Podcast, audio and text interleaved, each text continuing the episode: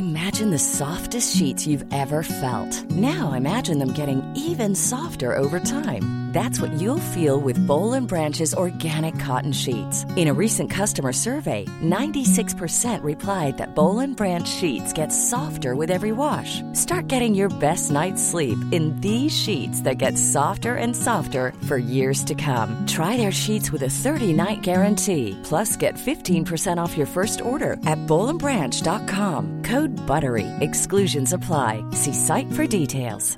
Quality sleep is essential. That's why the Sleep Number Smart Bed is designed for your ever evolving sleep needs. Need a bed that's firmer or softer on either side? Helps you sleep at a comfortable temperature? Sleep Number Smart Beds let you individualize your comfort so you sleep better together. JD Power ranks Sleep Number number 1 in customer satisfaction with mattresses purchased in-store. And now, save 50% on the Sleep Number limited edition Smart Bed for a limited time. For JD Power 2023 award information, visit jdpower.com/awards. Only at a Sleep Number store or sleepnumber.com.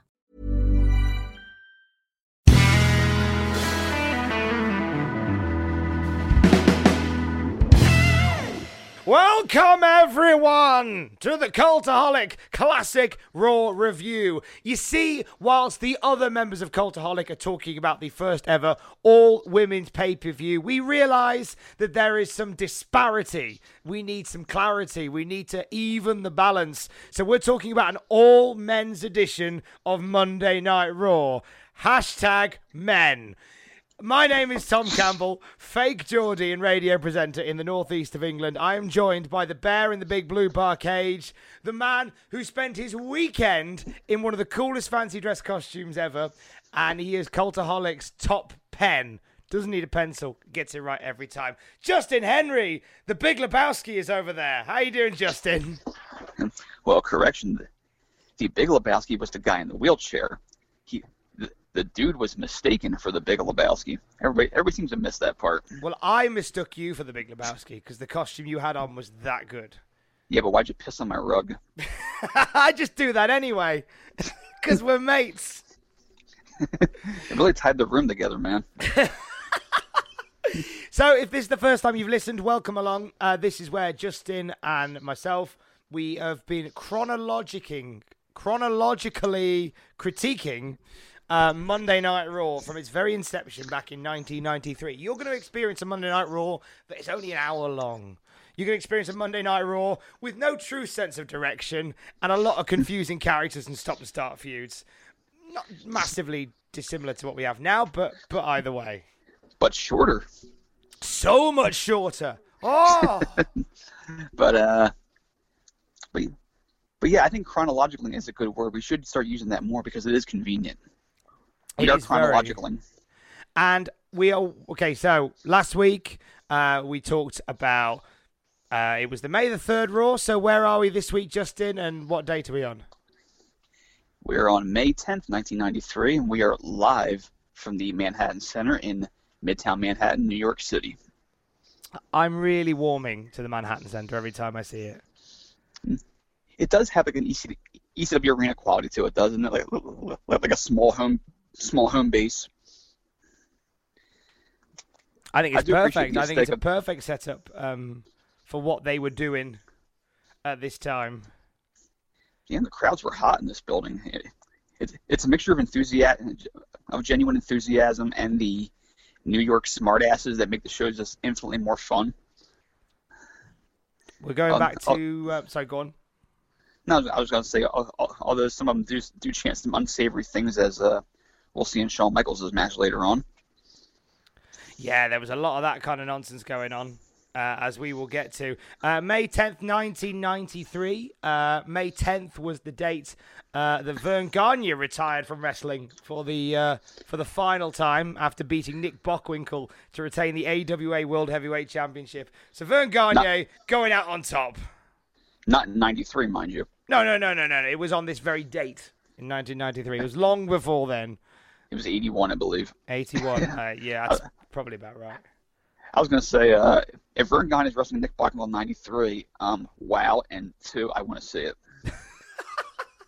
Hey, and how is this for an iconic date in the uh, in the annals of wrestling because we're just a, a few days shy, a few days off from the uh, from the first ever all women's pay per view. It was on this date in 1998 that Debra was awarded the WWF Women's Championship from Sable. Slight correction, 99. That's what I meant. We've started well. It's it's just my uh, it's my OCD. There's something. It's like a, a, a very very minor and pointless wrestling fact wrong, and I gotta be like, you don't have to correct him. You don't have to correct him. Ah, you don't have to correct him. No, no, no. I'm glad you're. I'm glad you're here to correct me because if you don't correct me, the internet will. And Yes, you know what? Sometimes I I'm a human being. Sometimes I'm feeling a little bit low. Sometimes I'm feeling a little bit meh with the world. And sometimes I don't need the internet telling me I'm wrong because it just compounds stuff.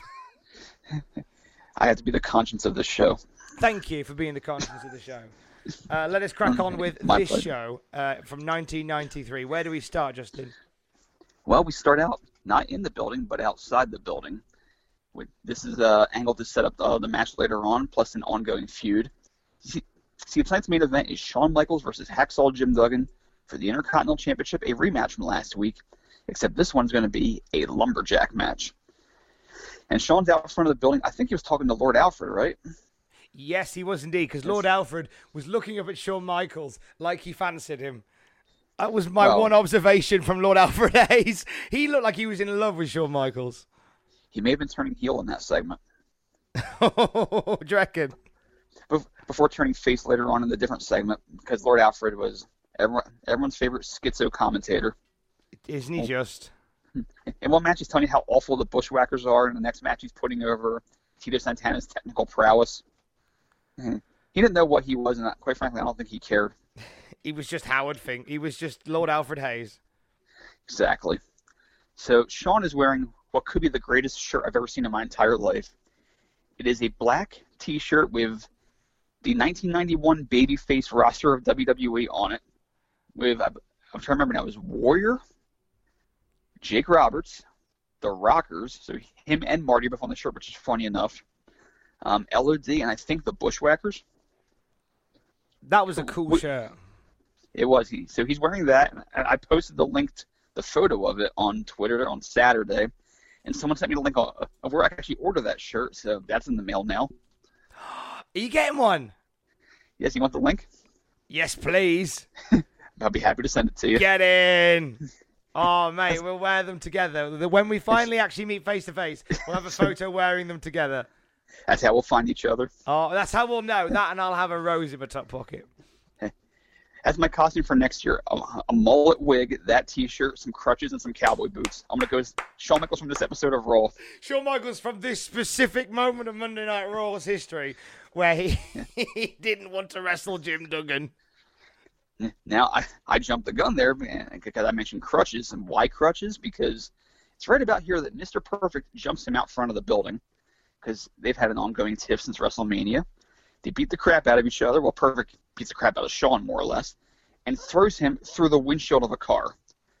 And when I say through, I mean Shawn's foot cracks the windshield. When Perfect gives him a, a beautiful hair toss body beel over the hood and into the uh, into the windshield. And funny story, you know whose car that was? I was gonna, I was gonna ask you this: Is it Howard Finkel's? It was Howard Finkel's car Yes. put there as a rib to be destroyed in, without his knowledge for this segment.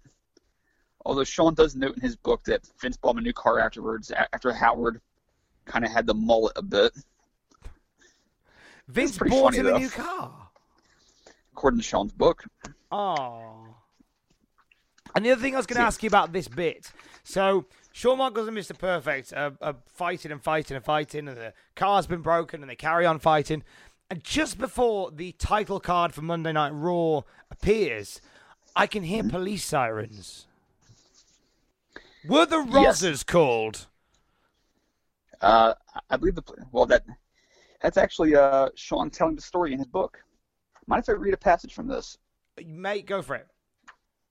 Okay, I, I, just happened to flip to the page in time Picture. Justin Henry sat in a nice high back leather armchair next to a roaring Must- fire.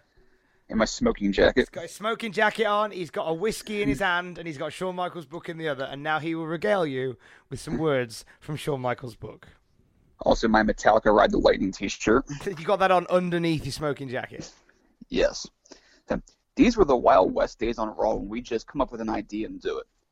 Lord Alfred Hayes was going to be interviewing me outside the Manhattan Center, and Curt was going to come out of nowhere and attack me. He was going to throw me through, through the windshield of Howard Finkel's brand new Cadillac, and then we were going to scuffle until the end of our segment. We didn't block off the street, nor did we ask any New York City authorities for, for permission to do this. Bruce Prichard, who was producing the segment, and I did see him come out later in that fight, told us that he didn't know what was going to happen after we started fighting.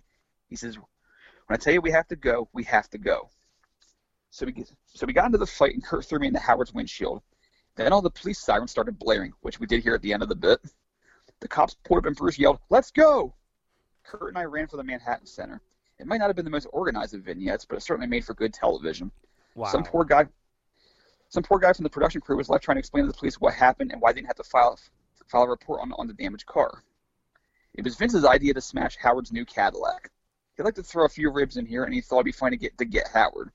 He was going to fix or even buy Howard a new car. We shot the segment before the show. After we taped it, Vince brought Howard in the office to show him what had happened. I'm sorry, Howard, he says. We didn't know they were going to do all of that. We could all see that Howard was really bummed, but he tried to stay strong. If it's for the company and best for business, I guess it's okay. I'm sure it can get fixed. Vince let him wallow in misery for a little while before breaking the news to him that he had been had. Everyone got a laugh out of it, and Howard ended up with a brand new Cadillac. Aww. I mean, I think making him wallow in misery is a bit of a dick move. But Well, that- well, that- he bought him a new car, so Yeah, you get a new car out of it, and then you, know, you let him twist in the wind a little bit. That's part of the fun, I think. yeah, I guess so. But uh, I love I love the story behind that segment. I, I heard it before. It's nice to hear Shawn Michaels' side of it. I love the, the, the anarchy that comes from that, and I think anarchy is really missed in It wrestling these days. It is. It's very helter skelter, and it's it's very just. Know, it's like, hey, let's do this, and, and there's a certain chaotic sense to it that it's like, it's like something that you would film film with a steady cam almost, just to kind of add to the chaos and, and the unpredictability of what's going on. Otherwise, it feels like you're just filming a TV segment, and it, it, it takes away the reality of what's going on. Something like that is pretty cool when that when that does break down like that. Loved it. Absolutely loved it. What a great way to start Monday Night Raw. And just as a postscript, I know you called that a dick move, uh, letting Howard wallow like that. After reading Brutus Beefcake's book a little bit this past week, which, by the way, it's a great book. I, I recommend it fully. Some of the, some of the ribs he detailed about Mr. Fuji, let's just say letting someone twist in the wind over a broken car is on the low end of what you can do to somebody. Oh God, were they really mean? I'm gonna have to read the book and find out how mean they were to Mr. Fuji. No, no, Fuji pulling ribs. Oh, Fuji was the ribber. Yes, Fuji is, is, is a famous ribber to the point where if these stories are true, I mean, I love Mr. Fuji and all, but they're pretty effing deplorable. Let's put it that way. Flipping heck. There's Boys will be boys, etc. Give Ed Leslie your money and read this book. I think, uh, yeah, I'll, I'll give him some beer money. For more than just a Fuji story, the, the, the, the book itself is, is actually a great look at 80s WWF. I'm Um, intrigued. I'm very intrigued. He details the entire Dynamite Kid Ray Rougeau fight with a lot of details I never heard before. Ooh. So there's a little bit, uh, a little extra there. I want to, yeah, I, I want to hear Beefcake narrating the Dynamite Kid and the Rougeau kicking off. So, uh, so we go to the show proper now after sh- after hearing the sirens of the NYPD closing in on them, which which is the best opening possible, I think. Yes. I did note that you can you can tell this is 1993 because of all the Charlotte Hornets gear in the crowd. The Was, Hornets was it a an- big year for them? Uh, no, the Charlotte Hornets were a somewhat popular team in the early 90s. They had players like like uh, Larry Johnson, Muggsy Bogues, Kendall Gill, but but they were more known for their color scheme. It was this turquoise and purple combo that was really popular among people who weren't even fans of the team. I remember girls in elementary school and junior high wearing Charlotte Hornets gear just because it was it was fashionable. it was it was just a really cool look, like the Phoenix Suns with their purple and orange look. In the '90s, that sort of neon was pretty cool. So you you see a lot of that, and, and especially especially Hornets gear. Watch any wrestling show from this time period, you will find at least one person wearing Hornets gear. It, it's almost inevitable. Okay, I can look out for that now. And, and, and, and it was all just for the aesthetic, not because they like Larry Johnson or anything. Right. So, so he, so we go to the main three announcers, Vince Savage and the Brain, and he and he's beside himself because he thinks Duggan's paid perfect off to injure Shawn before the match. And meanwhile, Savage goes into a description of Perfect hurting Shawn, and Vince has this wonderful smile on his face because the man has just been possibly badly injured in a fight outside in the streets, and he can't wipe the smirk off his face. I think because Vince is kind of Vince is trying to hide his glee, he's, and he's failing miserably at doing it. At how well the opening segment went, or because he ribbed Howard and Howard doesn't even know it yet. And there's that as well. He's very laughing to himself, thinking, "God, Howard hasn't got a Scooby Doo. What's happened?" they smashed Howard's windshield. He doesn't even know it yet. We'll tell them at 10:03. and they probably did as well. The asses. So, so far, this is the best show. It is so far. Yeah, it's just so deep so, and so rich so far. I'm already three minutes into it. It's all right. The wrestling's about to start, so that'll uh, that'll calm us down somewhat. Well, actually, on the surface, I was kind of expecting a dud of a match here, but I actually liked this opening match. Bam Bam Bigelow versus Typhoon in a King of the Ring qualifier. Now, say what you will about the Shockmaster, Fred Ottman, him not being, you know, the most athletic of in-ring performers. I thought his performance in this match was really good. He, you know, given yeah, the, he has moments of greatness, does um, does Fred. And it's Bam Bam, so you know you know Bam's going to hold up his end of the match, and they had what I thought was a really good horse match. Bam Bam Bigelow is is every time I see him in this timeline, it saddens me because he is so underutilized in this time period. Like this guy should be near the top, and he should be fighting some of the big lads. Aside from Vader, how many men 350 and, and higher where's where's athletic or more athletic than Bam Bam? Not many. Like Vader and Bam Bam were very much the the archetypal big men that can move. You know, long before your Samoa Joes and such came along, they were the guys that were the trendsetters. Can you imagine Bam Bam versus Keith Lee? Oh my days! Keith Lee is a force of nature. And do you know what? Smells amazing, has a lovely soft handshake. But like not a not a weak handshake, good handshake, friendly handshake. Name drop. Me and Keith Lee shook hands, and I said, "You had a good match tonight." He went, "Oh well, thank you very much." I'm like, "Thank you, Keith Lee. It's a pleasure." he knocked a guy into the announce table that I was calling the match at, and nearly moved us into a different postcode. Like he is massive, and he is so strong. Oh, he, yeah, he's got some authority to his uh to his push there.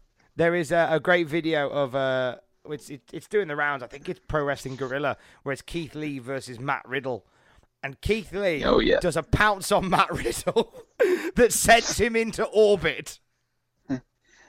There was one this year. It was Ace Romero, who's a pretty nimble big guy himself. I mean, he, he's shaped like the Michelin Man, but he's deceptively athletic. Like, like, he does he does topes, he does suicide dives, and it, it's it's a horrifying sight. He did one to Brian Cage at a House of Hardcore show I was at, and had it been anyone other than Brian Cage, I would have been horrified for that person's well-being. because because Brian Cage is built like a He-Man, I felt a little less afraid. Yeah, but, he's, but he's he did a beast. pounce. But he did a pounce at someone, and the guy clears the top rope and flies out of the out of the camera frame, and he may not have landed yet. he might still be going. I'm pretty sure that video did the rounds actually. I believe, I believe so. I know Ace was retweeting like everyone. Uh, I think it made Sports Center at one point actually here in the states. it was a great visual. Well done, Ace. Romero. Yeah, yeah, that's it. I've just seen your picture that you took of Ace Romero and Brian Cage, and uh, yeah, it's. Uh, I think I've just found the video of him sending somebody into orbit. Amazing. Yeah, there we Ace, go. uh, Some say he hasn't landed yet. Good God. Just hoise him. Oh, my days. Some some say he ricocheted off of a satellite deep in space. He is now his own planet, yes, just he's, he's, floating around. he's headed right for Saturn as we speak. But guys like Bam Bam Bigelow paved the way for guys like Ace Romero. And I just feel like he could have done so much more in the early 90s than just kind of be floating around. Oh yeah, especially because he, because he was a big guy, and Vince loves big guys, especially ones that aren't, uh, you know, chemically enhanced, shall we say. Bayman was a big guy who could do stuff, and he could do a lot of stuff. And Typhoon in this match, I gotta say, Typhoon looks a lot slimmer here than I remember him looking. Yeah, he's in good nick here. He was um, much lighter than he had been in previous years and would be later on, but he was in good nick. Would that have helped with his balance? You think going through the wall if, he, if he'd been a little sturdier? I think, yeah, I, th- I think I think that and probably not wearing a, a, a massive glittery stormtrooper helmet would have. or perhaps or perhaps a support board on at the base of the wall. Well, Well, there's there's so much we could we could have, you know, Hindsight's quarterbacked twenty but I think we remember the Shockmaster so fondly because of how bad it was. Savage makes sure to drop the irresistible force line so we know Monsoon's on headset. It's a short Oh, block of battle course, early. that's- well, he'll be in the gorilla position. Absolutely. Irresistible force meets the immovable object. Would Gorilla Monsoon call it the me position? He should. Or maybe If you need me, like I'll be in the to me keep that person. position.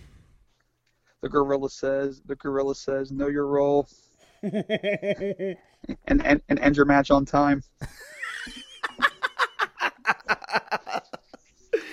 Well done, well done, the gorilla, keeping keeping the show ticking along. Now Gorilla Monsoon and Furious Seven or Fast Seven, whatever it was.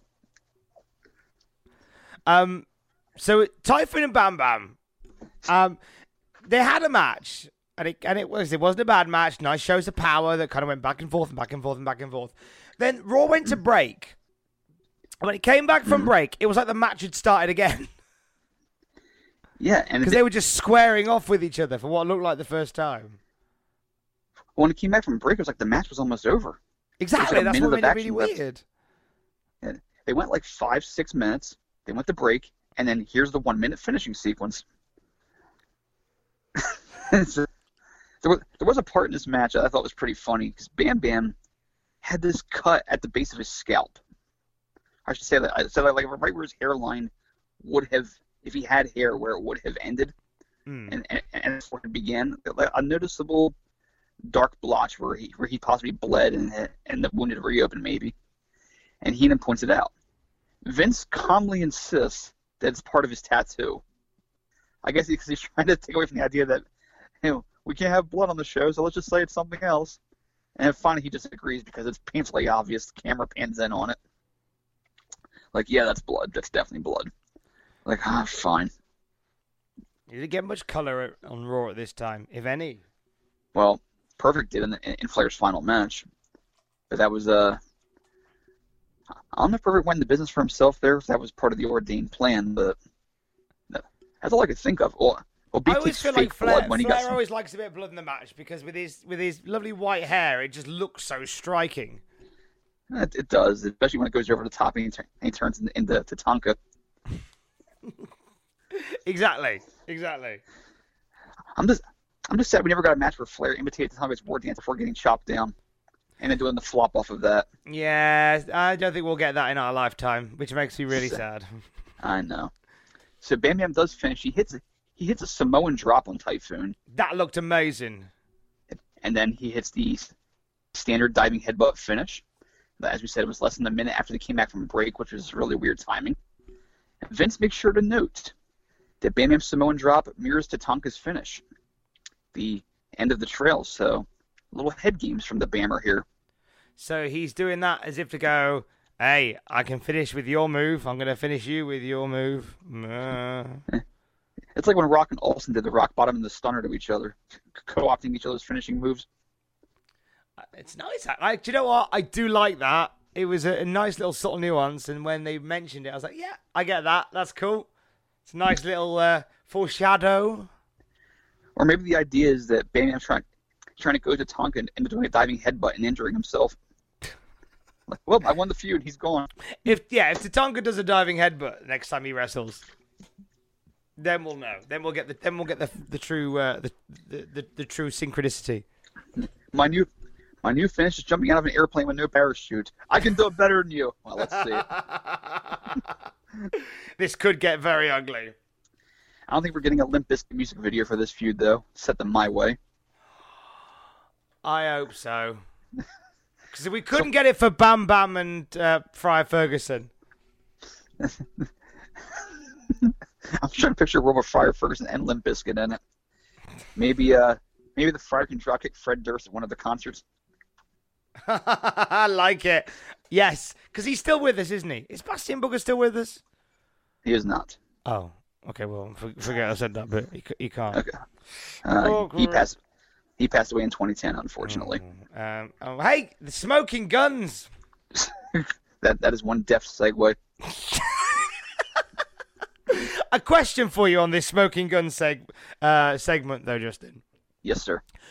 Why was it filmed using a, a, a Sega CD? Because Sega CD was big in 1993. It was, but it did it did feel like I was playing Night Trap. Cowboy edition, and then it, and then the the graphics got better, the video footage got better, and it started moving cleaner, and then I felt like I was playing Mad Dog McCree. It was part of their big Rage in the Cage promotional blitz. Is that what it was? Uh, that's best I could think of. Although, how can you have a game with the Head Shrinkers and the Nasty Boys on it and not have tag team matches? Yeah, that was weird. There's a few. There was a few WWF games where it was you had the tag team guys, but no tag team mode. Yeah, it, would, it, it was kind of uh, kind of perplexing. Although, have you put in have you put Raw back in yet and see if you can knock the referee out with, with ten punches? I haven't tried it yet. It's it's on my list of things to do. Actually, um, I do want to at this point give a shout out to some new friends I made last night uh, at the Grapple Arcade. What these guys do is they travel to wrestling events uh, if there's an after party, and they bring PlayStations and Nintendo 64s and Game Gears and just set up wrestling games. So everybody plays wrestling games. So last night, uh, it was uh, North Wrestling. Last night being Sunday. You'll listen to this on Wednesday. Oh, time travel. Um, so Sunday night, we had North Wrestling in Newcastle, and we had an after party afterwards where all the wrestlers put all their their grudges and feuds to one side and hung out with the fans and had a big No Mercy tournament. What more do you want in life? Wow. That is that's one hell of an idea, actually. It's brilliant. Incidentally, uh, senior referee Jumping John Myers is unfortunately the king of No Mercy. We'll see if he's the king of Tecmo World Wrestling when I fly over. Oh my god. Do it, do it, do it. Nope. Nobody beats Barry Checkoff Giant Swing. Nobody. I feel like I should make those guys in 2K19. Do it on Fire Pro. Actually, I should do it on Fire Pro, really. I'm not, I mean, full disclosure, I haven't picked up Fire Pro for about a week. I feel really Ah, bad because I because I thought this is like the wrestling fans game. I should be playing this, but I've been I've been playing 2K19 instead because I quite like it. That and Well, and then Red Dead Redemption came out, and now I'm playing that Well, that's understandable. It's have you lost your hat yet? several times. And I Okay. missed a moment earlier because it's my good lady Alex. She she's been playing it almost inst- almost constantly over the weekend because I was working a lot over the weekend. And mm. she said she and if you play Red Dead Redemption, has this happened to you yet? She was chasing down a horse that she wanted, and at one point she got off her horse to try and lasso this other horse. And while she was distracted by catching this new horse, she heard the train whistle. Mm. Turned around, remembering that where she'd left her horse was near the train tracks. turned around in time to see Hunter, her prize horse, getting ploughed down by a train. Sounds like Mr. Fuji rib. It does feel like a Mr. Fuji. Yeah, it was turned out to be Howard Finkel's horse. Uh, We can always buy you a new one. We'll buy you a new horse.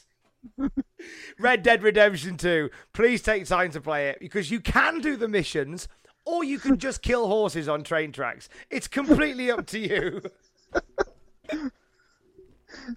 Go, go put the horse in that guy's bed out in Hollywood. I wish you could let, yeah, they wouldn't let you keep that. Also, if you are playing it and you've played Red Dead Redemption 1, I will warn you the when and it, it's pretty a gruesome game and, and do with it what you will. But obviously part of it is you can catch wild animals and skin the animals and then you can sell the fur and and the hide and stuff for them. Whereas in the first game, you just kind of had a shot of like some knife action, some squelchy noises. In this, they show you the skinning, and it Oh, and it made me feel a bit queasy. Now watch as we tie as we segue from Red Dead from Red Dead Redemption back to the smoking guns. There we go. Look at that. That's who Cowboys. Who were on horses. They were on didn't leave 'em on horses on a train Sega CD. This is the original Red Dead Redemption. It bloody well is. It bloody well is. So we have a vignette with the smoking guns. They smile, they ride horses, they shoot guns, and that's pretty much it. And it's at this point that Vince tells us, after the vignette ends, that they're making their debut on WWF Mania this weekend. The Saturday morning show on USA. Here's some guns. Here's some gun shooting cowboys. Come on to our Saturday morning show. And do you know who their opponents were for their first televised match? Because it- would be taped after Raw that night. Oh, I don't know who was it. Well, It has to be the They had- Beverly Brothers, surely. nope. Want one more guess, or should I just tell you? L.A. Gore animate. Sadly, no. Oh, yeah. Go on then. In Tell a- me. in a near seven minute match, they debuted against Damien Demento and the Brooklyn Brawler. Oh, Dream Team. This is the first time I've ever pined for the network to have Mania on it. oh, Demento and the Brawler. What lads? Uh, the- is my new favorite sentence, by the way, that I, I just read from this um from this TV taping write up. There was a match tape for the May 30th episode of All American Wrestling. Bam Bam Bigelow fought Bob Backlund to a time limit draw at the nine minute mark. Oh my God. A nine minute match, a nine minute time limit. That is just why. That's a great sentence. that's I a nine minute time limit match. It's almost as if the Howard Finkel said the following contest is scheduled for one fall or until we get bored. no, oh, forget it. Time up. Because everyone can go home and play Red Dead Redemption on Sega CD. Yes, that's it. Because Billy and Bart Gunn are unlockable characters now. with unkillable horses made of steel. Yeah, you those horses ain't getting hit by a train.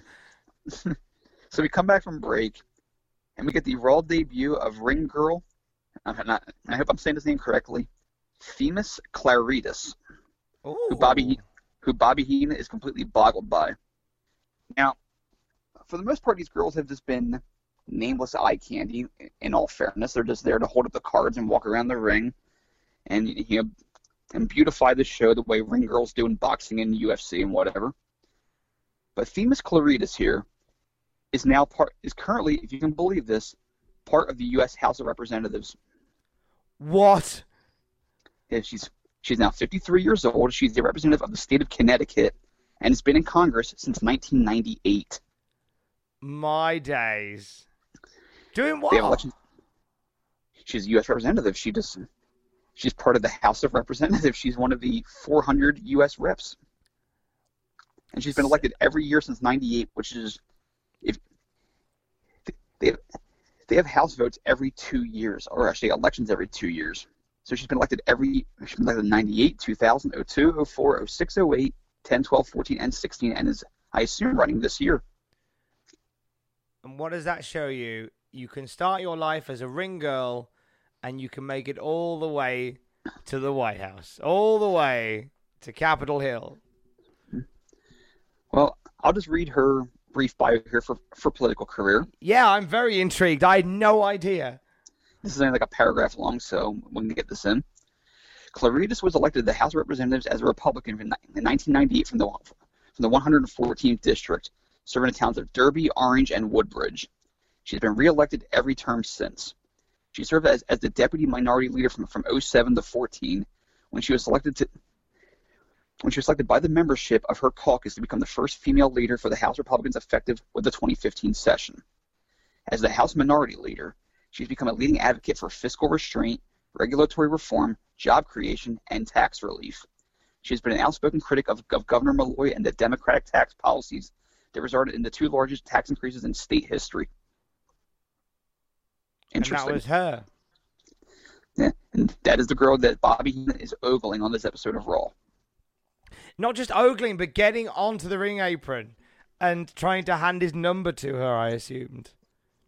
Well, to be fair, she is quite she she is quite a striking woman, is she not? But I love the way that Bobby did it, where as she walked along one side of the ring, he got onto the ring apron, and she was on the other side of the ring, and he basically followed her around the ring as if they were having a four corners match. like a strap, like I said, they're having a strap match. He kind of followed her from one corner to the other. It was adorable. The Bobby Heenan Themis Klarides uh, strap match. Still a better love story than Twilight. Well, isn't anything really. Um, on the way out, not a better love story than Twilight. Um, Yokozuna o'clock is here. Yes, it is Yokozuna versus PJ Walker, the future Aldo Montoya and Justin Credible. Did you notice a bit of shade that Vince McMahon threw to Hulk Hogan during Yokozuna's entrance? I did not. Felt a bit of shade.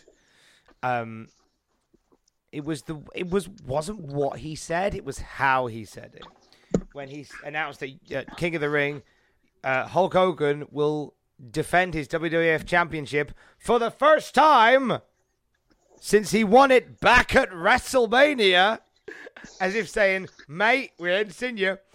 Um, and then, and he even added to that by saying, "Well, it, he kind of won it at WrestleMania." well, it was things. It was it was excellent. I thought it was a nice little it felt like a, a bit of a dig at Hogan. Well, two things. One, the notes about Hogan's anti WF belt speech in Japan were in the Wrestling Observer, and two, Vince was an Observer subscriber. So, so he he's found out all about this. I, I, I assume that by the time they went on air that night, Vince already knew what Hulk had said. Hence why he was.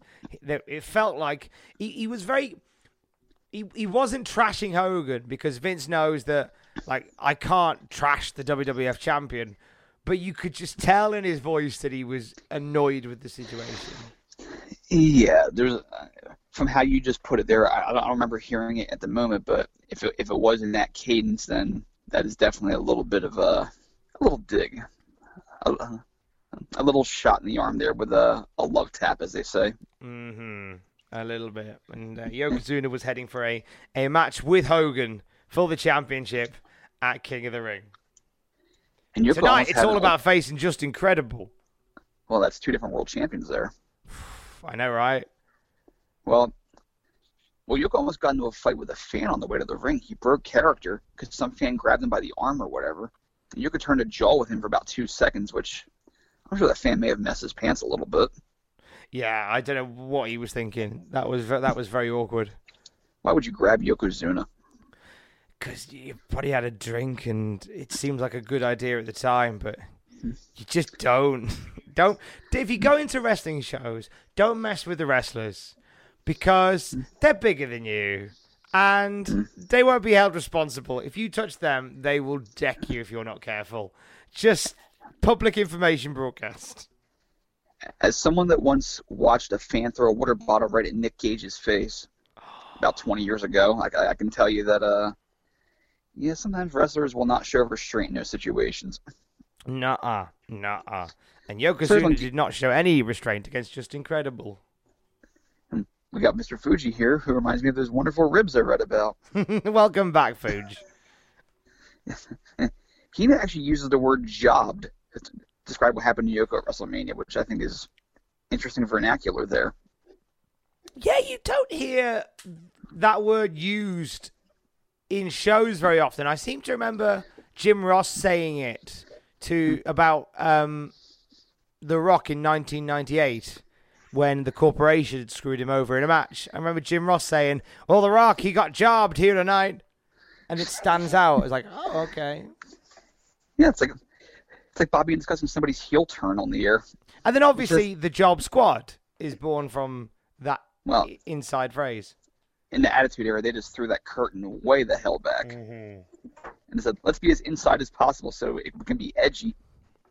Bro, But here, yes, but he, but hearing Job here in this in this era is a, is a bit of an odd aud- auditory treat. So Vince has noted that Yoko is bulking up for that match with Hogan. he's eating all the rice. A lot of rice because there's also a body slam challenge coming, but we'll get that there in, in due time. It, it, it's a very short match, belly to belly, leg drop, crush PJ Walker. Then the banzai comes. Crowd goes nuts for it, by the way, because they want to see a literal squash match. Yoko wins. It was just a squash in more than one sense. He just battered him. Thanks for coming, PJ. Here's some money. Away you go. Well, he, and he did his job in more than one sense. He He did. was just he was just there to be cannon fodder, and boy was he ever. But he made Yoko look strong. Fair play Yes, to yes. PJ Walker, who went out there and made Yokozuna look like a strong performer going into the World Championship match at the next big show. I mean, I don't know why anybody would do anything that would potentially make Yokozuna not look strong. Uh, yes, it's uh, Let's hope nothing like that happens later on tonight. and not just that, but here's some deep foreshadowing. There was a Raw in 1994, at the very start of the year, where Yoko faces a jobber, and apparently the jobber offended Yoko somehow, and Yoko very overtly punishes him in a way that is quite disturbing. Oh, really? Hmm. Do yourself a favor if you want to. While I'm doing the King of the Ring report here, Yeah. Google the following name in conjunction with Yokozuna: Okay. Dan Dubiel, D U B I E L. Google told me before. Oh God! Like the first thing that comes up is a video called "Botched Banzai." Yes, this. Watch that while I, I go to King of the Ring report. I will hear your reaction when it comes. Okay. So we have the King of the Ring report. Mean Gene is now wearing glasses because he can't see without his glasses. It's like my girl. Um, we have Luger promoting Ica Pro this week. And it's the it's the best stuff in the world apparently because hey, Crush endorses it, Luger endorses it. We see the Tonga endorse it later. Of course, there's Hogan versus Yokozuna at King of the Ring, the WrestleMania rematch. Um, so far we have five men who have qualified for the tournament: Bret Hart, Lex Luger, Razor Ramon, Hacksaw Jim Duggan, and Bam Bam, who just qualified earlier tonight. And of course, Mean Gene acts like we're live. Yeah, well, I mean, well, the show's live. I don't think he is. We have two qualifiers forthcoming: a Mr. Perfect versus Doink rematch because they went to a draw in their first match, and a rather interesting one: Tatanka versus the Giant Gonzalez. I I have not seen that match in 25 years, and I don't know if I want to go back and watch that. Have you seen it yet, by the way, Tom? Um, not not that particular match. I'm holding off for it. No, I, I mean, have you seen what I Oh, have? what happened to Dan Dubiel? Um, Yes. yeah. Why? How didn't he die? We'll discuss that in eight months. Jesus. And the look on Yoko's face at the end of that is, uh, like, like it just it just screams he had it coming. Oh my god! So I'll describe what I'm watching. I'm watching Yokozuna do a banzai drop on Dan Dubiel, but instead of going from the top rope into like a squat position, so therefore A sitting the- position. yeah, so therefore he doesn't. Hey, I'm Ryan Reynolds. At Mint Mobile, we like to do the opposite of what Big Wireless does. They charge you a lot, we charge you a little. So naturally, when they announced they'd be raising their prices due to inflation, we decided to deflate our prices due to not hating you. That's right. We're cutting the price of Mint Unlimited from $30 a month to just $15 a month. Give it a try at mintmobile.com slash switch. $45 upfront for three months plus taxes and fees. Promote for new customers for limited time. Unlimited more than 40 gigabytes per month. Slows. Full terms at mintmobile.com. Quality sleep is essential. That's why the Sleep Number Smart Bed is designed for your ever evolving sleep needs. Need a bed that's firmer or softer on either side? Helps you sleep at a comfortable temperature? Sleep Number Smart Beds let you individualize your comfort so you sleep better together. JD Power ranks Sleep Number number 1 in customer satisfaction with mattresses purchased in-store. And now, save 50% on the Sleep Number limited edition Smart Bed for a limited time. For JD Power 2023 award information, visit jdpower.com/awards. Only at a Sleep Number store or sleepnumber.com. Hi, I'm Daniel, founder of Pretty Litter. Cats and cat owners deserve better than any old-fashioned litter. That's why I teamed up with scientists and veterinarians to create Pretty Litter. Its innovative crystal formula has superior odor control and weighs up to 80% less than clay litter. Pretty Litter even monitors health by changing colors to help detect early signs of potential illness. It's the world's smartest kitty litter. Go to prettylitter.com and use code ACAST for 20% off your first order and a free cat toy. Terms and conditions apply. See site for details. So the the wrestler doesn't take any of your actual weight, but it still He didn't looks plant good. his he didn't plant his feet. No, he didn't plant his feet, so therefore, like he just from st- about a foot up, just full on sits down on the chest of Dan Dubiel. Not the chest, the neck. Jeez, it's oh, it's uncomfortable, and oh god, with his feet pointed straight out, so his his legs are completely straight. It, this is five a reported 500 plus pounds laying on a man's throat, it is it's horrible, and it's and Dubiel's not even trying to sell death either. He, he's like talking to them, possibly screaming, trying to breathe overtly, and Yoko's just sitting there with this mean-looking glare on his eyes. And I don't know what happened to facilitate that, but I heard I could be wrong here. It could be just hearsay, you know, rumor and innuendo, as Conrad would say. That uh, something happened before that match that Yoko made, made Yoko very unhappy. so. and Do you think that might have been deliberate? Uh, either Yoko was, was in a gives no F's mood that day, or something happened to facilitate that.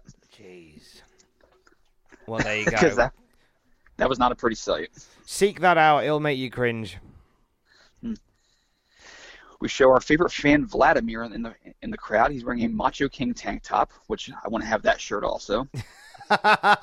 your your wardrobe is just basically going to look like Raw 1993's merch table soon, isn't it?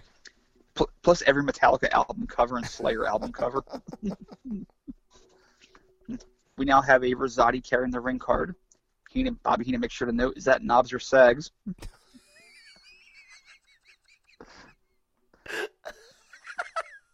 I missed that line. oh God, there is only one Bobby Heenan. Oh God. I think Oh, Bobby. just he's oh he's on he is in fine form in '93. I think as, as the overall societal sense of humor moves toward a little more sensitivity, I think Bobby Heenan should have been grandfathered in and allowed to make whatever jokes he wanted to make, whether it was a fat joke or an ethnic joke or whatever he wanted to say, because you, you can't you, you can't put a lid on Bobby Heenan's humor. Bobby Heenan, uh, even in like the, his last proper appearance as commentator when it was the gimmick battle royal, he was even in 2001 he was in great form. Sat next to me, Gene Okerlund, saying, "It's good to see you again, Tony." How's that for an insult? It's absolutely amazing. It's only one Bobby Heenan. Only one. He will never be matched. So, Mr. Perfect versus Iron Mike Sharp is a match that's happening in '93. I'm okay with that. Iron Mike Sharp is a hairy man. He's a hairy man and he's a loud man. He's a loud, hairy man. Um, has Mr. grunt for Perfect. everything he does. uh, I've, we've got to give some props to Mr. Perfect for what happened at the very beginning of this match. Oh yes. I seem referring to the Rosati girl. I am indeed. Talk us through it. So, so Perfect calls the Rosati girl over, and if you've never seen the Rosatis, they are they're very they're very nice people. They're apparently um, friends of the company per se. They were these super fans who were very well regarded by the boys in the back. They're they're kind of middle aged, uh, maybe like 40s or 50s, but they but they were given these small TV roles sometimes, whether they were the oinkettes, as Bobby Heenan would call them on primetime wrestling. But at this point, they're being used as ironic ring girls. They're dressed somewhat conservative, but the idea is, oh, they get to be ring girls next to the fitness models that we hire usually. So it's kind of a ha ha, okay, you know, it's ironic. So Perfect calls one of them over, or this one in particular, kind of caresses her face a little bit as though he's going to plant one on her, you know, make her nice, so to speak. She opens her mouth. He takes his gum out and puts it in her mouth, and she likes it. She has a big old grin as she's chewing on Mr. Perfect's old chewing gum. It's kind of hard to top, you know, Rob Bartlett full on kissing one of them before, but that was pretty close. Yeah. So Iron Mike Sharp wins a lockup, and then he cheers. A hearty, ah! that's what Iron Mike Sharp does. And that was his biggest win in many years. we get this really weird spot where Perfect he crisscrosses off of a leapfrog. It looks like he's going for the pounce for all the world, but then it leads to a drop kick. Like they're just crisscrossing, and it's just it was as though the timing was off unintentionally, but they corrected it mid move because he is Mr. Perfect. Obviously. Sharp is grunting away. He sounds like wildlife. Because that's that's his gimmick. Well, other than the OCD and wearing the armband. Iron Mike Sharp was a weird character, but god damn it, I loved him. Uh, there's something unique he, about him. He does stand out in this in this era. In any era, really. Is if you don't know about Iron Mike Sharp, he reportedly would, would shower for hours after his matches were over because he had like severe OCD. And there, there have been times where, he, where, he, where he'd be locked in the building after hours because he hadn't left yet because he was still cleaning up. Yeah, I remember, remember. We talked. Did we talk about this? I seem to remember we might have talked about this at some oh, point. We may. Or I, may, have, I must have read it somewhere. Yeah, I, I heard about him being locked in the building because he spent so long in the shower. Monsoon even referenced on commentary before. what an odd gimmick to to bring it up. it was something. It's awkward because he's so some... hairy, so therefore it's going to take so much longer to freshen up. It, it, he really was like the Howie Mandel of professional wrestling. Not that I'm making fun of uh, the disorder. I'm, I'm, sure I'm sure it could be hell to live with. Yeah. But uh, so speaking of odd stuff in this match, the following things happen in sequence to put this above your average wrestler versus preliminary guy match. For one thing, Perfect kicks Iron Mike Sharp right in the nuts in front of the referee, which is Bill Alfonso, and Fonzie does nothing. I mean, he hauled off and kicked him right in the plums. I thought that was weird that he did that, and it was fine. it was just so, just so random. If you if you hit a guy in the balls on knockout Kings 2000, you lose points. Was it meant to be like a full-on kick in the nuts? I couldn't tell. I, I went back and watched. I'm like, was this? Did, did, did he miss his abdomen, or he? I think it looked like he was, you know, doing the low wind up into the crotch, not the standard just kick straight out of someone's body or whatever. During the match, um, adorable crowd spot. Yes, that was my next point. Go ahead. When you got this, a big portion of the crowd start waving their arms from side to side, a bit like Public Enemy used to, going, "He's perfect. He's perfect." I don't know where that came from. That was infinitely better than the Bentley bounce from the um, uh, Impact Zone crowd in 2004. That will be the, the last doing... time the Bentley bounce is ever referenced in 2018. I, I, saw one guy doing it while holding a baby in one arm. I'm like, what the hell am I watching? yeah, uh, the perfect thing was very odd. But speaking of odd, we go to our next bit, which is Bobby Heenan watching the TV monitor at ringside, I guess to show that they're live. I hate this bit so much. They love doing it though, don't they? Just to go, look, we're really live. It's oh, it was redeemed because I want to say, I want to say this is a, a, a redemption f- moment, but Bobby Heenan passes by an underwear commercial which has young Mark Wahlberg in it. And then he tries to watch the the the Rude channels again, doesn't he? Yeah, he, he goes to the scrambled porn channels and he's, he starts asking if he makes reference to Debbie Does Dallas, which that's his Raw got that's his Raw as Raw got in '93. Who would have ever guessed that Mark, the guy in the underwear commercial, would one day do a buddy cop action movie with the future WWF champion Dwayne the Rock Johnson, who at this point was was playing football at the University of Miami. Isn't the world a wonderful place for stuff like that happening? It's just a weird mishmash. Actually, Rock may have been in Canada at that point. He was trying to get a football career going. Let's put it that way. But it's just, it's just so bizarre. you know, wrestling's a weird place. It is a very weird and wonderful place. It's a perfect finish with a perfect plex. It's the, same finish he always does with the perfect plex. Whipped off the ropes, whipped off the ropes, stopped everything, hook, perfect plex. One, two, three. You can't powerbomb Kidman and you can't backdrop Mr. Perfect. You're dead either way. Exactly. It had its moments. It was not your typical squash match. So Bobby Heenan again tries to hit on Themis. Can't say I blame him. This is the bit where he was walking around the ring. Right. Where he was walking from post to post to post, having a strap match with her, uh, whilst trying to give her a number. and he was losing. He was losing terribly, but winning in my heart. Yes, it's. And then we had these, we had the Tatanka Ica Pro ad, which makes me, I almost missed the Bret Hart one for, for just walking at the camera.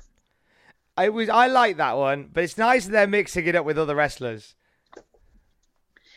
They got to throw someone like random in there, like Hacksaw. Hacksaw gets enough time on this show. okay. I think Damien Demento, get him in there, selling Ica Pro. He's doing dumbbell curls with one hand while talking to his other hand. Yes, that'd be great. Mr. Hughes can do one. He's too busy doing his IRS impression in our next match. Yoko can do one. Yoko, oh my god, Yoko doing an Ica Pro advert, eating a big bowl of rice, pouring the Ica Pro in it, like they're chia seeds. He's got a walnut. How about Jack Tunney? He's in pretty good shape for his age. Tunney working out. You've got to want it. Wearing wearing like workout gear, but his suit jacket over the top. it is my decision that you've got to want it. Furthermore, you've got to want it. That's a good impression of Jack Tunney, mate. I've, I've been imitating Jack Tunney for many years, going back to my childhood. All reptiles are barred from ringside. I think if I was going to do a commissioner role again in wrestling, I would want to do it Jack Tunney style, where I'm sat in an 80s style office, just doing very dry delivery of matches that are happening. He looks like someone who was president in the 1840s. I know, I know. Love Jack Tunney. He should have like a monocle. I feel like not enough reference is made to Jack Tunney in this in this day and age. Yeah, we need to start up upping it a bit here on this podcast. We need to show. Although although Kevin Nash had some unsavory things to say about him as a businessman, uh, I still love Jack Tunney. We need when we get a chance when if he pops up on Raw, we will do a Jack Tunney retrospective. We have to. Yes, I'm excited for that day already. Mr. Hughes versus the Cannonball Kid, not the Kamikaze Kid. This is the Cannonball Kid. So this is Sean Waltman from last week with a new name. I, I don't get the new new name bit unless he was trying to get into the building and he said, "Sorry, we don't allow the can the Kamikaze Kid in here because he's he got his ass beat last week." Oh no no no! I'm the Cannonball Kid. Okay, here's your pass. Is that what that is? That, I mean, because I I was trying to fathom why. That's that's the best I can come up with. Yeah, I mean, unless it's just like a weird gimmick, hmm. like a backstage rib of some sort. Like it amuses two people. More than likely. Like, like they're laughing, but nobody else is like, oh, oh, all right, whatever. Uh, I don't, I don't know. Um, Mr. Hughes is now managed by Harvey Wippleman greasy estate agent and No, no, you said it wrong. You said it wrong. Mr. Mr. Hughes is now managed by the walking kiss of death.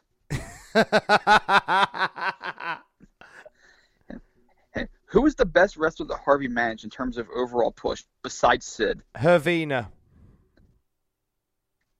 He, he was Hervina. former women's champion Hervina. And that, it's, it's obviously not Mantaur.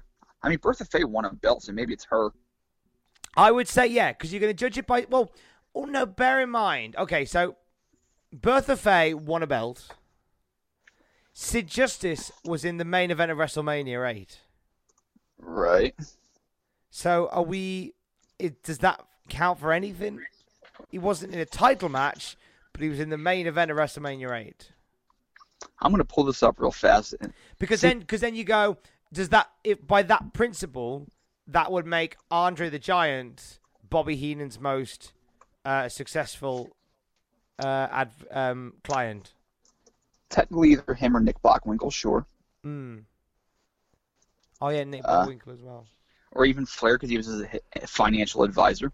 Flair, of course, because and, and Flair was WWF champion and all that stuff. So yeah, so it's gonna be Flair. Um, I would think it would be Sid Justice.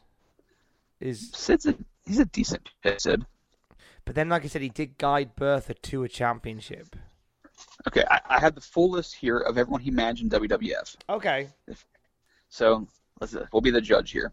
This was the Wippleman family, so to speak. Big Bully Busick, the Warlord, Sid Justice, Kamala, Giant Gonzalez, hmm. Mr. Hughes, the duo known as Well Done, Adam Bomb, Kwang, Bertha Faye, and the Brooklyn Brawler. What a rogues gallery of of middle of the road lost gimmicks. My days.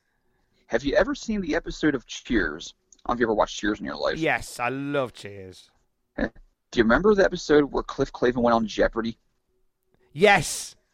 And then all six categories were like up his alley, and they showed his face. that is the same face that R.D. Reynolds would make looking at this list right here. It is it is a wrestle crap hall of shame. It truly is. It's, it's, it's, it's, the same excited gl- f- f- facial expression that Tommy had throughout the musical whenever he was playing the game. it's just wide-eyed glee. So good. Now that that doesn't disparage Mr. Hughes, any, who I thought was a pretty cool character. But let me have a look. he was- have a look at the roster. Let me just let me take a quick sip from my WWF Niagara Falls cup. Um, Nice.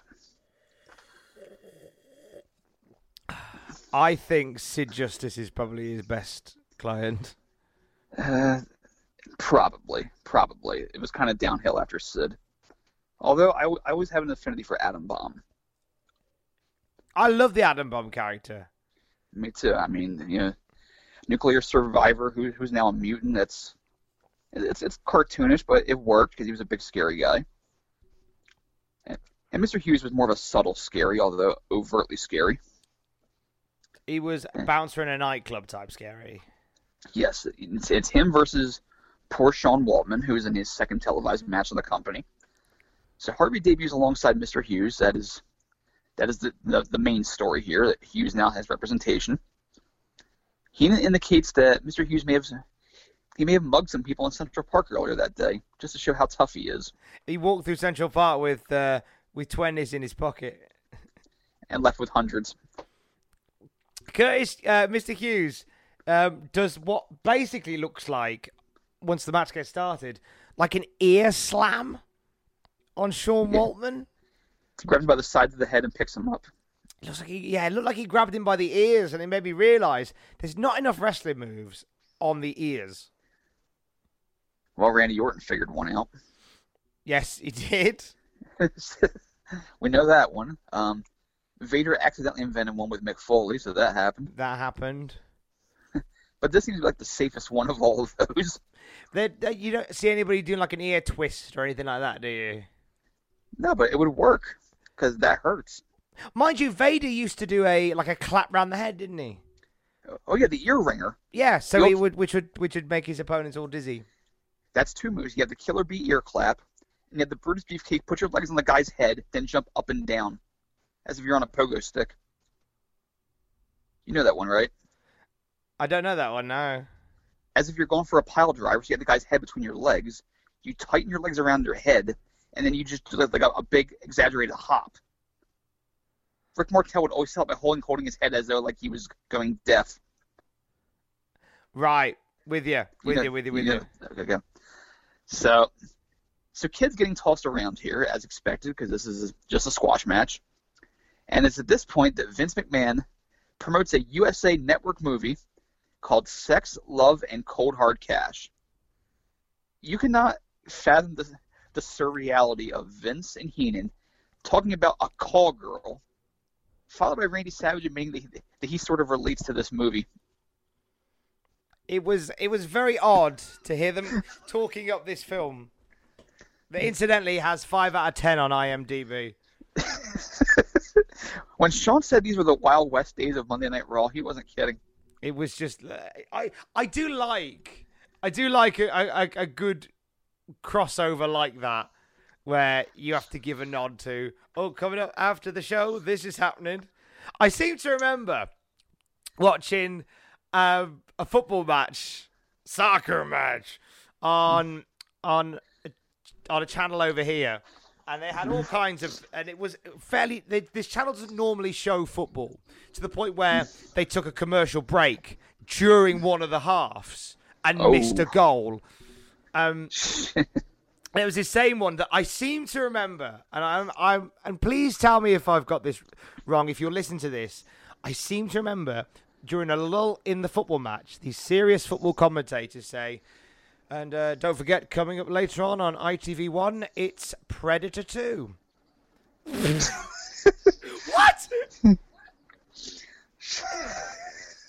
what? I was just watching football, and now you're talking to me about Predator.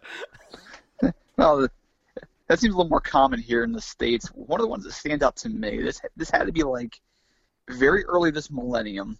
It was an NBA game where Marv Albert, the famed basketball and football announcer, was promoting. I can't remember if it was a halftime show or it was like an award show where like a, where like famous singers be present, like, like the Grammys or something. But it, on the on-screen graphic, it mentions Eminem's name. Well, we know Eminem, obviously. Mm-hmm. Well, poor Marv, who was probably in his early 60s at this point, may not have been so familiar with the real Slim Shady because he goes, with a performance by Eminem. Oh, God. So to this day, once in a while, I still call Eminem Eminem because of that. Eminem. Good effort. 8 out of 10. poor, poor Marv Albert. So, Kid takes this great bump off of a big boot because he's Sean Waltman, and then a high sidewalk slam finishes. Big sidewalks. I'm almost like a choke slam. It looked great. So so far in two weeks, we've established that Kid's a pretty good knockaround guy. He can bump. Yes. Boy, he can he- boy, can- splendid bumper. If you watch these last two Raws, you're under the impression that Sean Waltman, had he been hit by the Ace Romero or Keith Lee bounce, pounce, would uh would be in a different galaxy. Oh god, yeah, he'd be a billion miles away. He he would have sold that like uh, like you wouldn't believe. I'd love seeing that. He would have flown off camera, and then three seconds later, come flying in from the other side as though he'd circumnavigated the world and hit Keith Lee in the back. Gosh, that'd be so good. But there you go, big big old shot, big old um, big old showing for Mister Hughes. Loved it. So we finally get an ad for All American Wrestling, uh, a seemingly forgotten show at this point in, in the wake of Mandy getting all the hype. Is this on the network? It is. Oh, no, wait, no, wait, wait. All, all- the show itself? No, no, it's not. Oh, because I I haven't I didn't have a chance to look it up, but I love the trail for it, and I want to watch it. It's Mean Gene Okerlund and Bobby Heenan saying we're giving you the best wrestling from all around the we're all around the country, and like, and it's so they act as if they are traveling independently to all these wrestling shows and they're covering. It just looks so much fun. Well, actually, what it was, they would do a different show each week from a different location, like Philadelphia, Arizona, anywhere in the country, and and they did, and they filmed like bumper segments that went in between the matches. Brilliant. It was like a like, it was like a nationwide tour. I, I guess they were scouting the Lex Express route. they Like- were, weren't they? I mean- they were finding out. Right, you can go this way. I mean, the show used to be just like, just like a regular like like Mean Gene or, or Lord Alfred at- at the event center, just like you know segueing to the different vignettes or matches or whatever. It was just a very basic. At this point, they were just trying to do something different. And when All American came to an end in October '94, you know who the final hosts were? Who? Todd Pettengill and Ted DiBiase. Oh, I don't know if I like that more than Mean Gene and Bobby Heenan. I know I've given Mean Gene a hard time on this podcast, but Gene and Bobby are great. Gene plus Bobby equals gold every single time. And this show had been on since even before you and I were born All American. Is it really that long? It keeps it debuted I think August of '83. Oh gosh, it has been around a while, hasn't it? So we're almost a decade into the show's run at this point. Jeez. And in fact, in the early days, I think they even had matches from other promotions on there. It was just Vince owned the time slot, Now that would be cool. and it was uh, and it has to be said that that was the first ever WWF show on USA Network. So they've been on USA other than that five-year run where they weren't, but the run goes back over 35 years now. And the funny thing about this All-American ad is that Bobby Heenan, after fact, I think I think he says WWE will or WWF in this case will spare no expense to make us happy. And that's why he and Mean Gene are gone within six months, both of them. oh, that's so sad. It's true. Apparently, the expense had a limit. They were gone six months later. Well, Gene was gone for SummerSlam, and he Heenan shortly after Survivor Series. And they went to Pastures New, where they both phoned it in. Uh, although Mean Gene was hilarious when he was, uh, shall we say, let off his leash, less supervision. like the time he called the Natural Born Thrillers a prick during a promo. That was pretty funny. I seem to remember Mean Gene in WCW for one of the shows. They cut to him, and he started the bit before the wrestlers had walked in by saying, "Thank you, Tony. Thank you, Bobby. We're having some trouble here in the uh, in the backstage area because uh, one of the uh, toilets upstairs. Every time you flush it, it leaks through the leaks through the wall." what are you talking about? I totally believe that too. It's uh, it's it was on. It was on a show. It was during like the height of of Hulkmania in the mid '90s in WCW. I, I totally see that too. Just If I'm you- gonna find the clip and I'm gonna and I'm gonna send it to you because it's just classic Mean Gene. Does not give a stuff. If you ever want to just laugh your ass off at something really stupid, put in Battle Bowl '93 on the network. It was right after Mean Gene showed up. That was the show where they had like the random draws and the tag teams and all the winners go to Yeah, what an odd show that was. Yes, and the, the drawing between matches is hosted by Mean Gene and Fifi, who is now Ric Flair's current wife, Wendy Barlow.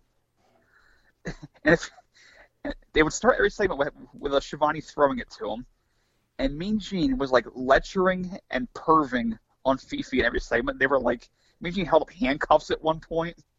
Like he's at one point he even says, "She looks good enough to eat, don't you think, folks?" Oh god! oh god! Mean Gene's so old at this point. it's no less funny though. Oh god! He just didn't care, and it was great. Did not. He's gonna let it all hang out. No, he didn't. That's and really, God bless him for it. God bless you, Mean Gene. God bless you. So we go to the main event. At long last, from this bizarre show, it is finally Hacksaw Jim Duggan and Shawn Michaels in a lumberjack match, and we have eight lumberjacks. Just eight. We're on a budget here because they they're spared no expense to make Bobby and Mean Gene happy, so that was taken away from Raw at that point. And the lumberjacks are all wearing flannel shirts except for Yokozuna, who, to be honest, flannel doesn't quite fit him. No, they've just they just left that out completely, haven't they? Just went, ah, no, don't don't bother. We can't find one that fits you. Although there are three other horses in this match that are wearing flannel, including Bam Bam Bigelow, Typhoon, and Mr. Hughes, who is wearing a flannel shirt over top of his dress shirt and tie. He's just wrestled. He's all sweaty, and he's just lobbed a, a flannel top over the top. It wasn't just Howard Finkel that got ribbed that night. Lumberjacks were Terry Taylor, Tatanka, Bob Backlund, and of course, Mr. Perfect. Now, the one thing you will notice about this match is the beautiful aesthetic of all the wrestlers, barring Yokozuna, wearing lumberjack shirts. hmm Love this. And Justin, you, based on this, posed a question on the Cultaholic fan Facebook page, didn't you? Yes, and, and I'm not going to lie, I got some very disappointing answers for the most part. Thanks, guys. You all suck, according to Justin. hey, assholes, it was a facetious question. So Justin asked on the Cultaholic Facebook page, um, if you could spruce up any gimmick match with one minor change, any gimmick match at all, what change would you make? And obviously, we're talking about the fact that a lumberjack match and the wrestlers have actual lumberjack shirts, which I adore. Yeah, I mean, something goofy like that, just something that's, you know, it, it doesn't really add anything except minor amusement. I'm not talking for like a reinvention of the wheel here, but some people got the crazy idea that that's what, what I meant.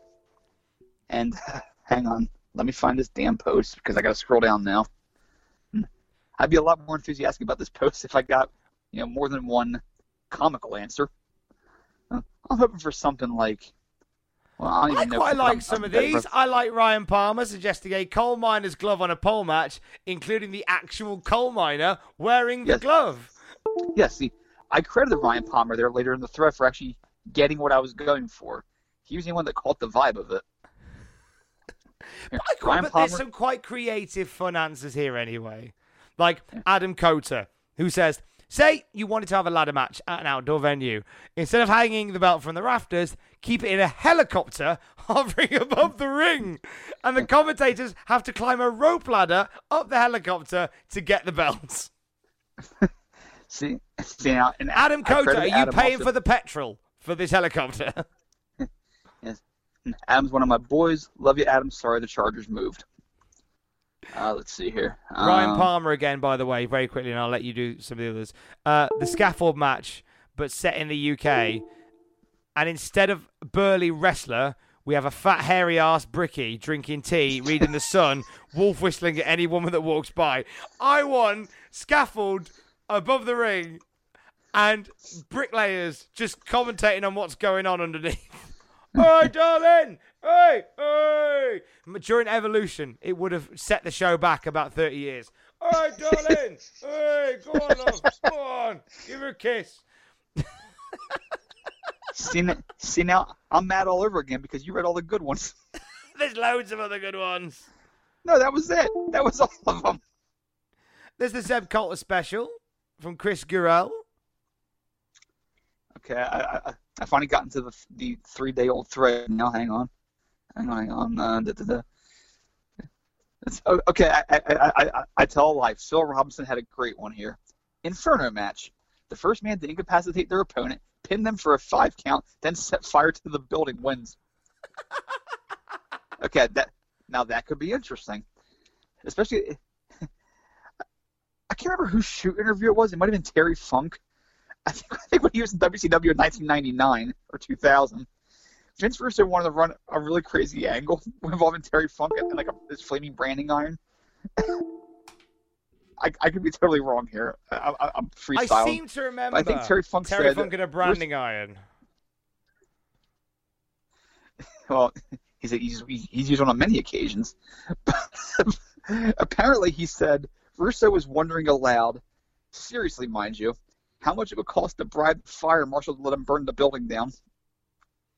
I love that that even crossed his mind. that would have saved Nitro, I think, because I would have watched. It would have been. It would have made the news. Oh, without a shadow of a doubt, it would have made. It would have the made news. the news for sure. So, other ones did catch your eye? Because I can see a couple had- here, which I think would still be fun.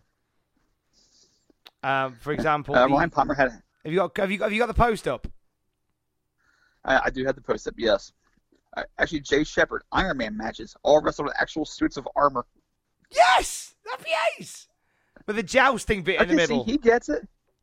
Well, Chris Carell gets it. Yeah, he offers us a Zeb Colter special, where you have to get from the Mexican border to the ring in El Paso, retrieve a green card from a pole, and win the match. If it's a tie, the tiebreaker is how Hispanic each competitor is, judged by a Donald Trump insult, and it, and I think it might mean tribute. And if that's even, the number of times each competitor was subjected to a body cavity search is used. Thank you, Chris. Love your work. Well, that sounds semi-excessive. Uh, Jose Antonio Guido just says hashtag sideline assassins. I don't get it. I have no idea, but Phil Robinson here, last man standing. Both men start weaponless with four chainsaws dotted around the arena.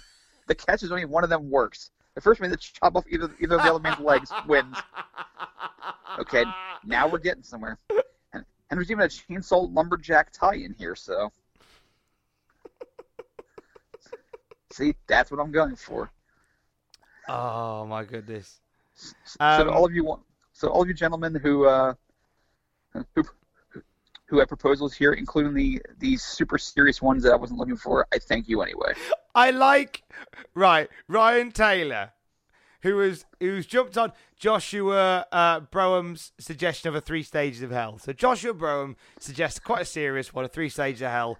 What a normal match followed by a submission match followed by a hell of a cell Iron Man. Let's just go from naught to hundred, mate.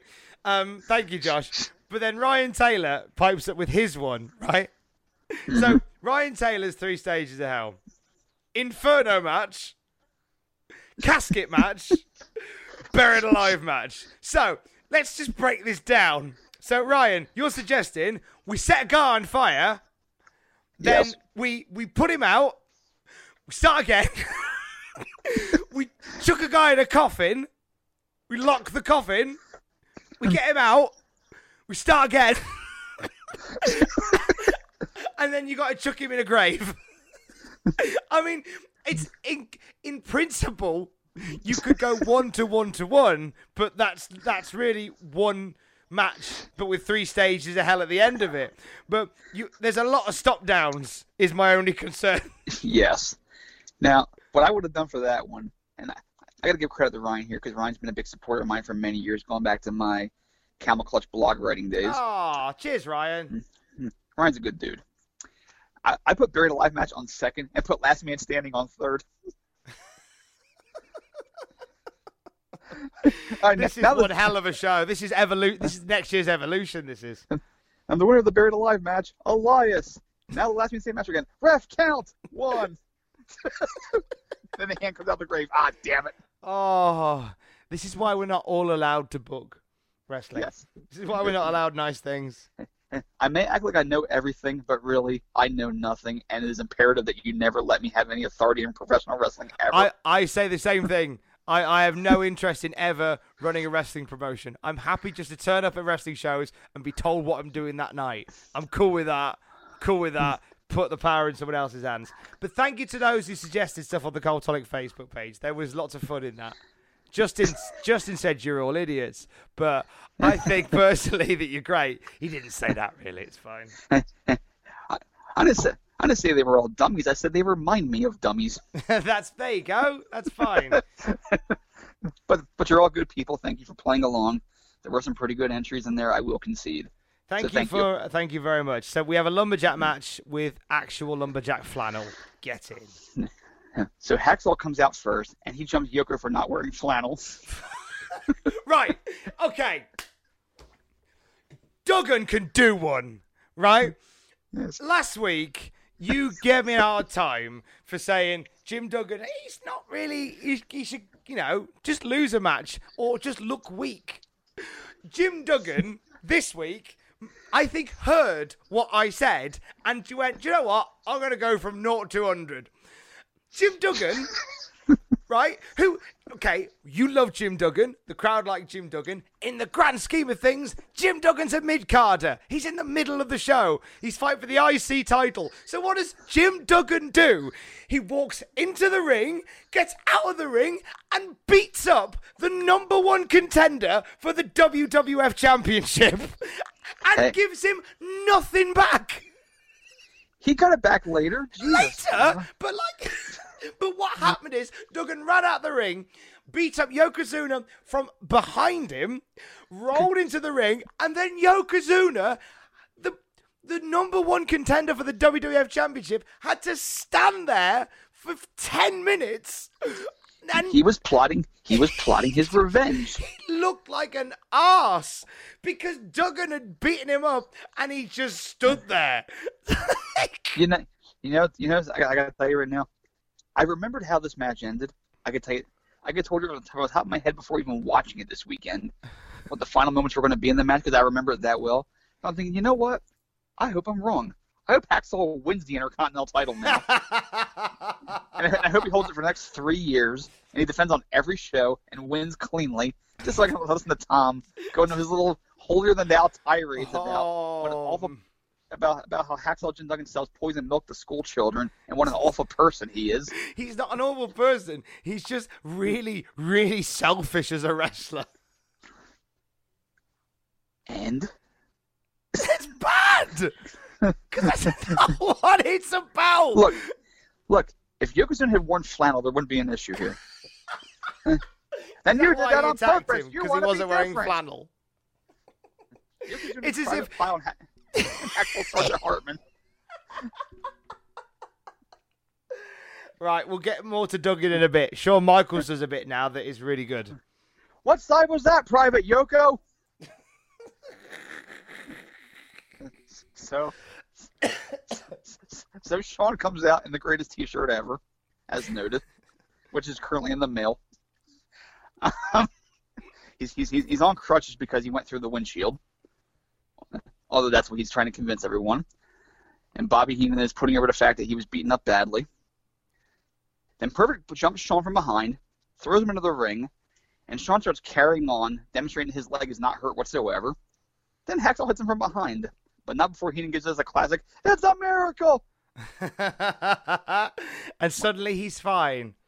Yes. And then the- what happens for the next probably six minutes?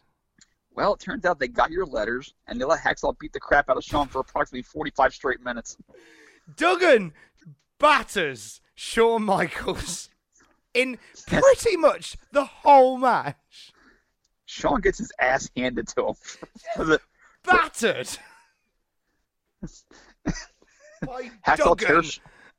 All right, all right I, I tell a lie. There was a point in this match where I, I was firmly on your side and wanted Hacksaw to get killed, and that's when he ripped Sean's shirt off. I'm like, I'm like, I'm like oh, oh, oh, oh, oh, oh, oh, oh, no, now you're angry. Now you're angry. That was the '93 equivalent to the Tommaso Ciampa throwing Johnny Gargano's ring across the arena. As far as I'm concerned, Now I mean, it was true. It was a horrible moment, and I did, and I'm glad that you're now seeing a bit of the Duggan that I see. yes, it's uh, I'm turn I'm turning babyface now. I'm turning on Hacksaw. The only time that Shawn Michaels in this match got a look in, a look in, was when he took his shoe off and hit Duggan with his shoe. And Duggan then sold that by rolling out of the ring. Okay. And then Duggan Well- was on was on the defense for a, a short bit. Well, Sean's Sean's doing the Flair thing where he, where he gets his ass beat by the babyface. There's nothing wrong with that. I I agree. Because I mean, the crowd is the crowd does chant Sean is gay, and they don't mean it in, in like a proud way. Uh, They mean it obviously as, as a pejorative. So obviously, this crowd came here to see Sean get mauled. So they're giving they're, they're giving the crowd what they want for the most part. Sean is serving himself up to the babyface to, to get beaten, and beaten he is. He gets knocked to the floor. Perfect launches him back in. He tries to leave at one point. Backlund picks up on a fireman carry with Perfect holding on to him, and they drag him back to the ring. That was kind of funny, actually. there is the the the the thing is with with this is that it's Duggan, and he is just notorious for just for, doing this. Like you watch the majority of Duggan matches, and apart from a, a couple of hope spots, it is Duggan just trousing people. Wait, you're saying hope spots from the heel? Do you know what? Every Duggan match is one long hope spot for the heel, as far as I'm concerned. For you, it's a hope spot. You're hoping it ends soon. Yes. So, um, the match goes on. Um, Duggan does start to fight back from underneath. What a hero! What a hero! Okay. So the match kind of hits a lull after Sean takes over for a little bit. Puts he puts on a chin lock and the match is kind of slowed down. There is a cool spot where Duggan uh, where Sean goes for a crossbody. Duggan catches him in a bear hug, and after after squeezing him for a bit, turns it into a scoop slam, which I thought was pretty cool. There's a lot of chin locks in this match, though. A lot of chin locks. It's almost like they like to have a little rest so Duggan can catch his breath. Uh, or they're just, or they're just telling each other, "Hey, did you happen to Howard Finkel's car earlier?" like, yeah, he didn't even know yet. Look, I was just sitting over there being all inconspicuous and mindful of everyone, and really So, uh, happy with his car. Yeah, he, he, he, he was telling me before the match that he's really proud of it. you don't know. You don't know yet. Aw, Poor Fink. So three point stance connects. Shawn gets knocked to the floor conveniently. The heels kind of coddle Shawn on the outside. You know they're not going to beat him up and toss him back in because all heels stick together. We hit the second con- commercial here, which is excessive. This this is the most fast paced of matches. When we come back, Bam Bam distracts Duggan at one point, and nobody makes the connection here that Bam Bam is facing Hacksaw in the first round of the tournament at the King of the Ring. So there's a little storyline connection here. Bam Bam is uh, trying to get in the head of his first round opponent. So Shawn makes a comeback, knocks Duggan to the floor on Yoko's side. Now to this point, Yoko has not gotten involved in the lumberjack match whatsoever, but he is now. He takes Duggan down and drops the big skull-crushing leg drop. So Hacksaw's done for He's dead. pretty much. He throws him back in. Shawn goes for the one foot pin. Perfect runs in for the DQ. And I was and I was happy because Hacksaw avoided getting pinned yet again. Once again, Duggan, just give somebody something. Duggan looked so strong in this whole match, and if he got pinned off the back of being attacked by the number one contender for the WWF Championship, he would have been fine. But no, he's got to get disqualified before he kicks out. God. And then it So- just becomes a schmoz. Well, we, we, I get to the best part in a moment. Again, as we said, Shawn puts the one foot on Hacksaw's chest, gets a two count. Perfect runs in and drills him because he's furious at this turn of events. Then Shawn, Duggan, and all the lumberjacks get involved in this ten man brawl. But it doesn't stay a ten man brawl for long because, for no discernible reason, Iron Mike Sharp runs out there and gets involved in the brawl. Yeah, why why did Sharp come out? Uh, I, I'm going to speculate as to what may have happened here. Okay. and keep in mind, this is just freestyling here. Yeah. I'm, I'm, not, I'm not saying this is for sure what happened, but I think everybody else who was in the building was by the gorilla position. And Monsoon's going to send them all out to get involved. Like, I want to see a big 30 man brawl to end this show. So on my cue, you run out. And Iron Mike was in front. Everybody, but he, he's not in on it, but everybody else is. Monsoon gives the cue. He runs out. Everybody else stays put. So you think it was a rib then? What, what in the hell else could it have been? I can't think of any other reason why. Unless Iron Mike Sharp.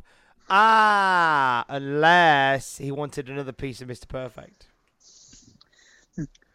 maybe oh, there's that, there's that, or maybe someone told him that Terry Taylor stole your soap.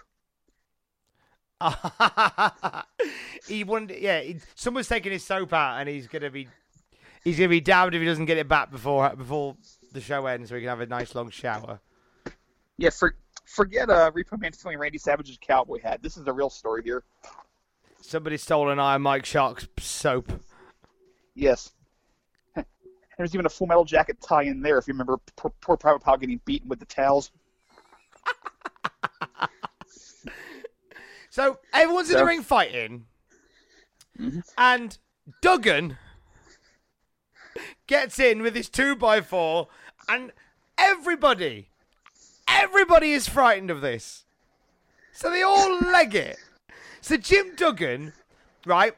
Let's let's take stock of Jim Duggan's night. Jim Duggan has attacked the number one contender for the WWF Championship. He has beaten the Intercontinental Champion from pillar to post for He did. 15 minutes. And Certainly then, did. just when it looks like he's going to lose, there's a disqualification. And then he chases the entire roster off with a piece of wood. Okay. okay. So what's the issue here? Duggan, give somebody something. Duggan is Superman. Because he is Superman. It's Hacksaw Jim Duggan. I just, I, I think last week I was annoyed by it. This week it's just comical. It's just Duggan backstage. I can imagine him going, "No, no, I'm not losing. I'm not. I'm not getting hurt."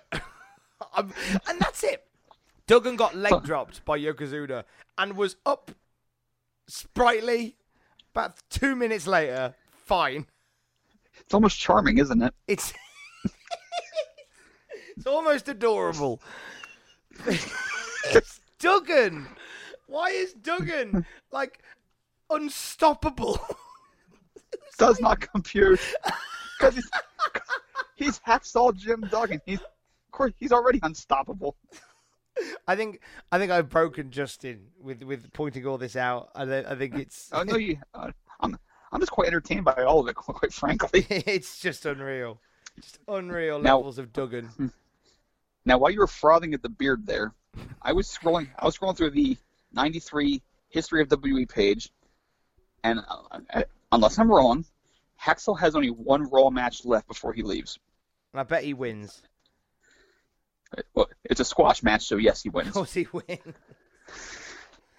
He will then he, No, will, he- he will then go to WCW where he will be in a match with Vader, and he will beat up Vader. Oh.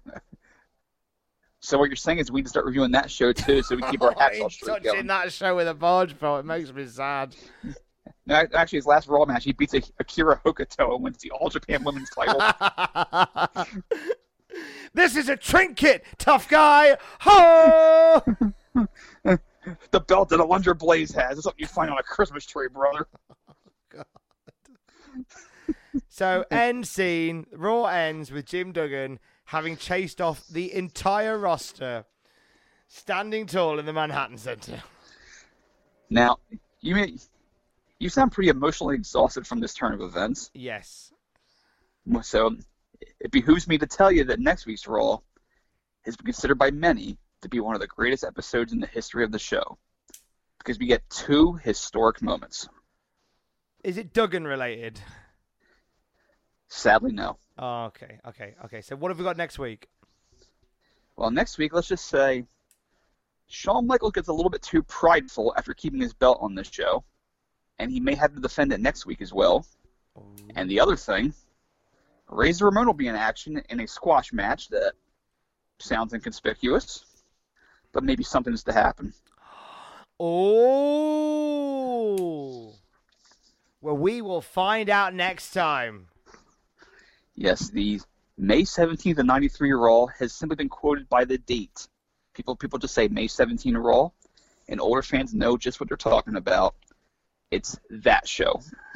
Feel free to jump on the network, look at the May 17th Raw, have a watch. If there's anything you want to bring to the party and bring to the discussion, you can at JRH Writing on Twitter or you can at Tom Campbell on Twitter and we'll give it some love. Obviously, you can give us a shout on the Cultaholic fan page as well. And uh, I'm excited for next week. Next week's one should be fun. Should be a lot of fun, as, as almost as fun as this week. This one, this is this has been hilarious. But I now, I, I've I've been up since about half three this morning. I now need to mm-hmm. go and have a long lie down and not think about Jim Duggan for about six hours. Oh. Love you, bye. Mom deserves the best, and there's no better place to shop for Mother's Day than Whole Foods Market. They're your destination for unbeatable savings, from premium gifts to show-stopping flowers and irresistible desserts. Start by saving 33% with Prime on all body care and candles. Then get a 15-stem bunch of tulips for just $9.99 each with Prime. Round out Mom's menu with festive rosé, irresistible berry chantilly cake, and more special treats. Come celebrate Mother's Day at Whole Foods Market. Hi, I'm Daniel, founder of Pretty Litter. Did you know cats tend to hide symptoms of sickness and pain? I learned this the hard way after losing my cat, Gingy. So I created Pretty Litter, a health monitoring litter that helps detect early signs of illness by changing colors, saving you money and potentially your cat's life. Pretty Litter is veterinarian developed, and it's the easiest way to keep tabs on your fur baby's health right at home. Go to prettylitter.com and use code ACAST for 20% off your first order and a free cat toy. Terms and conditions apply. See site for details. For all the wrestling headlines in just 10 minutes, search Cultaholic Wrestling News on Apple, Spotify, or wherever you get your podcasts from.